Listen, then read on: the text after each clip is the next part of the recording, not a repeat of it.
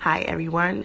This is Natasha of BecomingNatasha.com, a blog and website where I help multicultural women step out of their comfort zones and into the purpose. How do I do that?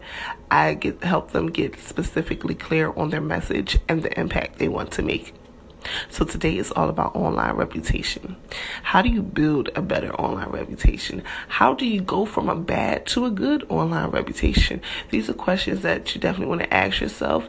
Um, as you build your personal brand, as you begin to make your impact here online, whatever it is that you do.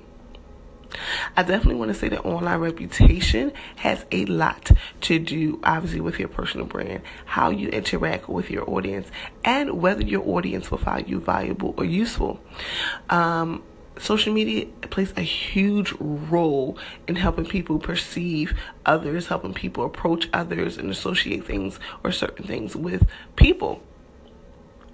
And while social media is a good thing, the bad thing about it is that it only shows highlights of all that is there, right? We cannot share every single moment of our lives on social media, although it makes it seem as if we can. A picture can be interpreted so many ways. A status can be interpreted so many ways. Um, a comment anything can be established so many ways. Given technology, people interpret things differently. So, when it comes to your online reputation, you want to definitely be sure that you're being interpreted in the best way possible um, and in the intended way possible. Here's a clear example of what I'm talking about when I mean online reputation.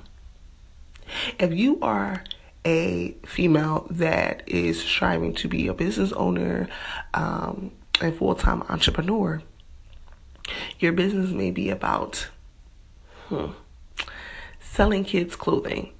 We're just going to put that out there just in, as an example. However, while you're building your actual business, your online reputation is saying something different. You may be someone that uses a lot of foul language.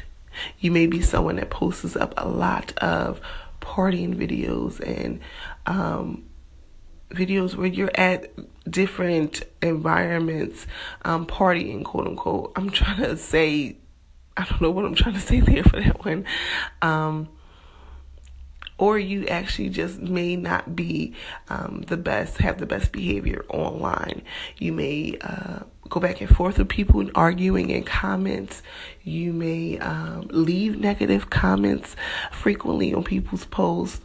Um, and you simply do not have the best rapport with your audience, especially the audience that you want to sell these kids' clothing to.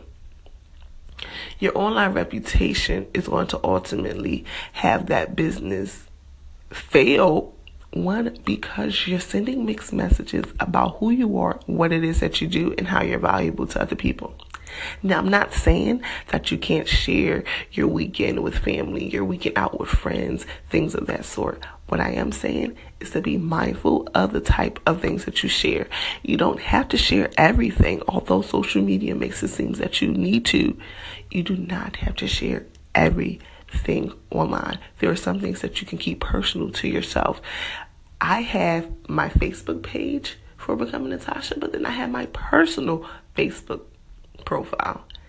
Certain things get sent to my Becoming Natasha Facebook page, while other personal things actually get shared just on my regular Facebook page. I don't share every single thing on my Becoming Natasha social media accounts because not everything needs to go there. I have to be mindful of what needs to go there and if it's on brand with what I'm doing. You have to ask yourself the same question. What is my online reputation? What are people saying about me? What are people uh, uh, sharing about me? Um, how am I engaging with other people? Am I sending the right message that I want people to come work with me, want people to come buy from me, invest with me, engage with me? Hey guys, this is a very quick uh, episode, no pun intended, with the five minute recording. Be sure to follow me on social. I'm on Facebook at Becoming Natasha. You can join my Facebook community if you're a multicultural woman. You can also follow me on Instagram and check out my stories at Becoming Natasha. In the meantime, I'll see you guys in the next episode.